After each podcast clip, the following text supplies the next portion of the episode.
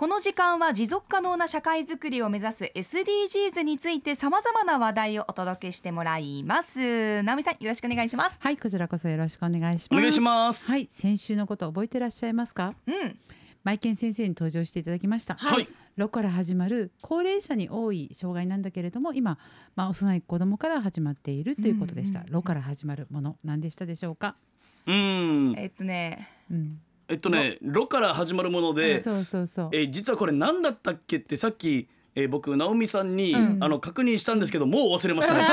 なんか難しいロコモコみたいな名前の。そうそうロコモコみたいな名前。ロコモコみたいな名前のロコモティブシンドロームということロコモでティブシンドローム。はい。はい。うん。えーとまあ、年齢を重ねることによって筋力が低下するっていうことなんですけど子どもたちは座りすぎゲームのしすぎで、えー関節とか、まあ、脊髄などの病気を発症したりするっていうことで運動機能障害、まあ、低運動機能が低下していくようなあの、まあ、そういう障害、まあ、病病気というか症状で。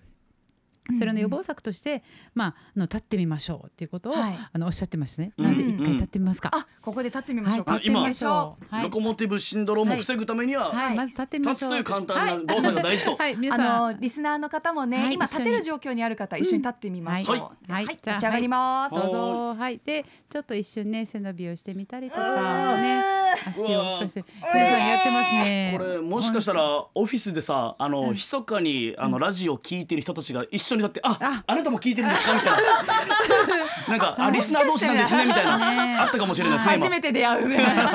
スタンドアップ、何でしたっけ、スタンドアップなんとかっていうことで、お互いにちょっと入れていけるといいかもしれないですはい。ね。、まあ三十分に一回程度ねね。立った方がいいっていう話もありましたね。はい。ね。うん。はい、意識していきましょう。はい。ということで、はい。先週こういったものをやりました。で、えっ、と今週はですね、お笑いと SDGs ということで、うん。うん。なぜお笑いかっていうことなんですけれどもあの先だって皆様にあのアップをつアップの公式からも流していただいたんですけれども今年今8ヶ月間ぐらいこの SDGs に取り組んできて、うんうんあのリスナーの皆さんにあの SDGs どのぐらい皆さんにとって、まあ、あの身近になりましたかっていうアンケートを取らさせていただいた結果なんですけれども大体まあ4割の方々が身近に感じられるようになったですとか積極的に取り組んでいるっていう回答者がまあ大体4割ぐらいでしたね。はいでまだまだ難しい少し取り組めるようになったっていう方々が、まあ、大体4割ぐらい4割弱ぐらいだったんですね。うんでアップの皆様は一応このコーナーを聞いているということもあってより身近かなっていうふうに思ってるんですけれども、はい。何度か、まあ、沖縄県等であの実施したあと民間のんあのアンケートがあるんですけれどもその中で、えー、大体ですね3割ぐらいの方々が知っている、まあ、それそれ以外の方は実は知っていない、であー。年代によって全然あのばらつきがあって10代20代ですともう8割ぐらいの方々が知ってらっしゃるんです。でも全体で言えばまだ3割っていう感じで,、でえー、大体7割ぐらいの方がまだあのなんとなく知ってるけど詳しく説明できないとかよくわからないっていうような答えが7割ぐらいなんですよ。うんそうすると、私はあの今、まあ、沖縄県の方でいろいろ政策にじゃあどうやって反映していこうかとか企業さんとかそういうことを取り組んでいる民間さんとかがどうやってもっと事業を進めやすくするのか、あとは教育現場でどういうふうに取り入れてもらおうかっていうことを結構話し合ったりはしているんですね。はい。なんですけどそれってもう関心層じゃないですかいわゆる。うんそうですね。関心ある方々は正直多分ほっといてもうん。やっていくと思うんですよ強したり自分でね。勉強して、そうそうう。ん世の中の流れを多う分追いついていこうと思って、うん。でもじゃあそれ以外の本当に大多数のまだまだアプローチかけていないかけきれていない、もしくは多分やってはいるんだけどそれと SDGs が結びついてない方々にじゃあどうやって私たちはアプローチをかけるのかっていうことでいろいろ考えた時に最近あお笑いの方々でも SDGs やってるんだっていうことにやっぱりこの私もアップに出るようになって気がついてきたんですよ。はい。まあ、そこの一つはオリジンさんとの出会いが大きかったんですけれども。ありがとうございますはい、で先日ですね那覇市さんに呼ばれてあの私一応まあ分かりやすくワークショップとか、なうん。なるべく講話だけで終わらないような形っていうのをと取らさせてもらっていてそこでワークショップ形式でちょっとあの寸劇を作ってみたりとかやったんですけど、まあ、そこは私は別にプロではなかったので、じゃあ今回初めてあの単独ではなくて初めてじゃあお笑い芸人さんと玉城直美さんで一緒にやってくださいって言われたんですよ。へなんかすごいちょっと新鮮ではあるけど、うんうんちょっとびっくりというかドキドキというか。でオリジンコーポレーションさんがその辺はすごい上手ですので一緒にやっていただけませんかってオファーだったんですね。はいはい、はい初めてのオファーで私もドキドキしたんですけれどもじゃああじゃあ一一緒にやってみようっていうことで、うんあのややってみたんですよ。うんそれで今日はそのオリジンコーポレーションの方でもう積極的に SDGs に取り組んでいる方にゲストに来ていただきましたので 呼んでみましょうか。はいじゃあゲストさんおあのおはようございます。ということで入場お願いします。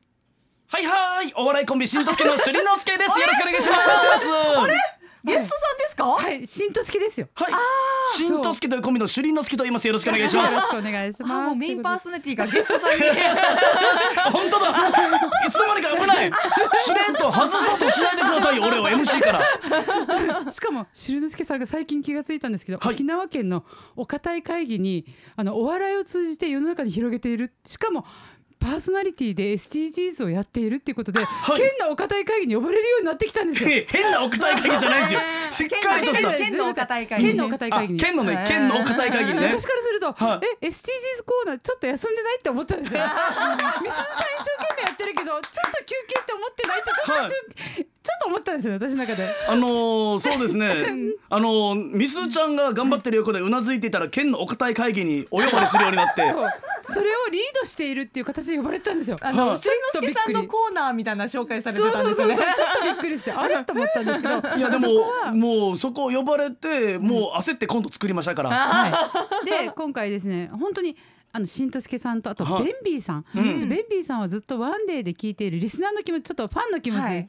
聞いてたんですけど、はい。今回初めてベンビーさんにもお会いして、うん。じゃあこの3人、まあね、3社ではい。何ができるのかっていうところで、じゃあお笑いでまずはあのもう寸劇この、なんかコントを作ってもらいましょう漫才を作ってもらいましょうっていうことで、うん。打ち合わせね何回か私たちやってきたんですね。そうですね。で今回その、まあ、市民の皆様に対してこの配信という形で作った、あのものがあるんですけど、はい。SDGs の中でもジェンダー平等。で、SDGs5 番に関して漫才を作ってもらったんですね。で今回ちょっと皆さんにこのラジオですので、まあ、あの映像はお届けできないんですけれども、うん。しるねすけさんにそのどういうシナリオかっていうことをちょっと面白く語っていただきたいと思っています。すね。よろしくお願いします。面白く？うん。はい。じゃあまあ聞いてるだけでも面白いと思うんですけど、まあこのもともとまあ SDGs とは何かっていうまあ漫才ははい。あのこの講座の前からあってでこの直美さんと一緒にやる講座。でもこの SDGs 漫才っていうのをはい。まあ流したんですけど、まあ、今回新作として直美さんがまあ17の SDGs の目標の5番のジェンダー平等を実現しようっていうのに特化したまあ講座をやられていたので、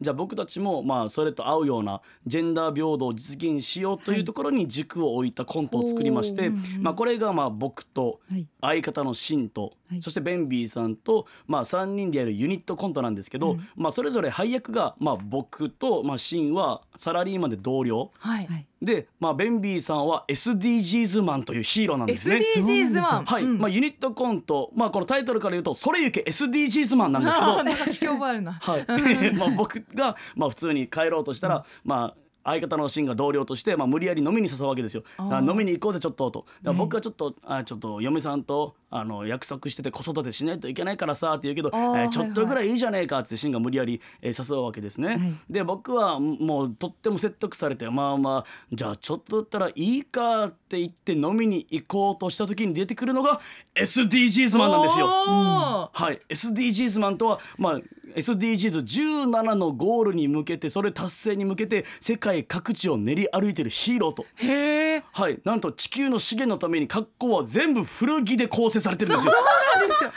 ツパツの衣装で可愛いんですよ。またそれがもう。もう全身タイツから半ズボンから靴下からニット帽からもうわけのわからない衣装なんですけどもう今聞いても季節感どうなってるんだって感じしますけど。そうなんですよこれももう地球資源のために全部古着をまとってるというヒーローなんですがはいはいでその SDGs もちょっと待ったと僕に言うわけですよそいつはお前の同僚なんかじゃないと子育てから無理やりお前を引き離し無理やり飲みに誘う SDGs マン曰くこいつは怪人家庭顧みならずだと そうそうそうそうそう。家庭を顧みないということでそうもじってね。そう顧みならず。面白いですね。はい、でその後 SDGs マンと怪人家庭顧みならずの戦いはいかに SDGs の目標5番ジェンダー平等を実現しようの観点から SDGs マンはか怪人家庭顧みなどを解き伏せることができるのかという。なるほど倒すんじゃなくて解き伏せるんだ、解き伏せることができるかできないか、そしてその後の展開どうなるかというところまでお楽しみにという、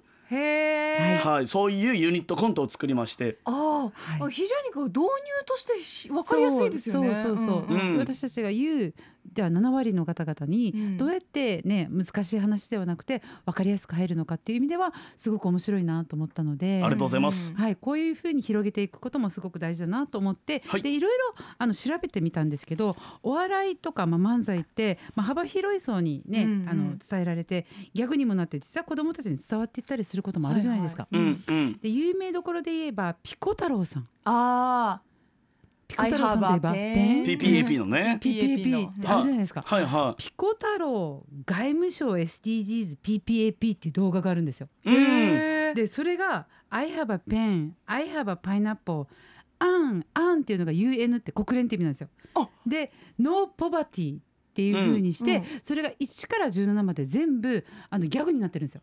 えで no no pa pa no poverty っていうのは、えっと貧困のない社会。だから SDGs1 のへー。貧困のない社会ってことなんですけど、それ1から17まで全部歌を作ってるんですよ。PPP で。でこの間学校視察行ったんですよ。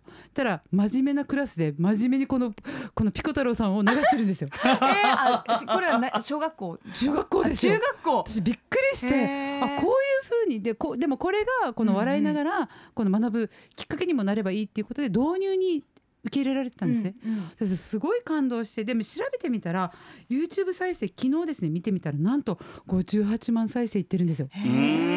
で世界中、そうしかかもあこのピコ太郎さんって国連の本部にも行ってこのこの音楽を披露してるんですよ。へーということは私たちはこのオリジンコーポレーションで作られたこの今動画があるんですよね。あそうですね。はいえこの後どうしましょうかね。僕のツイッターなんかでもですね。ハッシュタグアップ738をつけて、はいはいはい。はい。えツイートしますし、はい。まあハブ沖縄というニュースネットメディアから、え見ることができますので、はい。はい、ハブっていうのは HUB HUB 大文字 HUB でうん沖縄漢字ですね。はい、SDGs マンと検索したら出てきますね。はい。そういったものからぜひ見ていただきたいし育てていくというか、うん。お笑いがお笑いってなんかそんなまじ真面目にできないじゃないではなくて、うんうん。お笑いでもやっぱりやれるっていうことがやっぱり私 SDGs ですごく大事だなって私たちがなかなかアプローチできないうんうんうん。層にうん。やっぱりやっていくこととか、うん。あとはこういった番組ですこのね、うん。ラジオとか、はい。もう本当に RBC さんがアナウンサー一人一人が SDGs 宣言とかされてるじゃないですか。はいはい。実はあれが、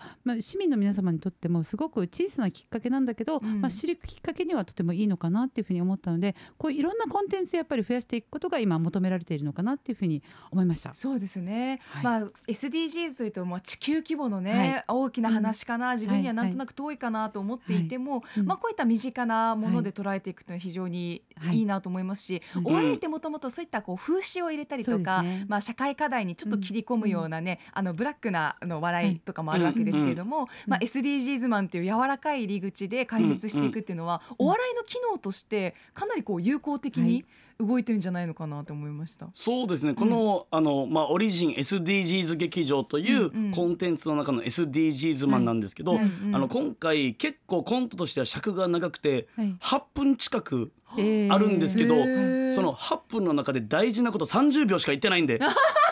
本当にとっつきやすいんで。はい。うんあの全体としては、はい。まあ、笑いながら見れる構成ええで、ええもう本当に伝えたいことは短くシュッとまとめてて、うん。まあなんていうんですかね SDGs あんまり興味ないっていう方にも届けやすいようなうん構成になっているんで、ぜひご覧いただきたいですね。はい、はい。現在アップ公式ツイッターでは SDGs マンの動画をアップしています。あありがとうございます。アップのねアカウントのアイコンが今しりのすけさんになってるので、しりのすけさんのアイコン探してってのは難しいんですけども、はい。えーハッシュタグあ失礼。アットマーク UP738 アルファベットで UP 数字で738、えー、アットマーク UP738 の公式、えーアカウントにて動画をアップしておりますのでそちらぜひチェックしてみてください。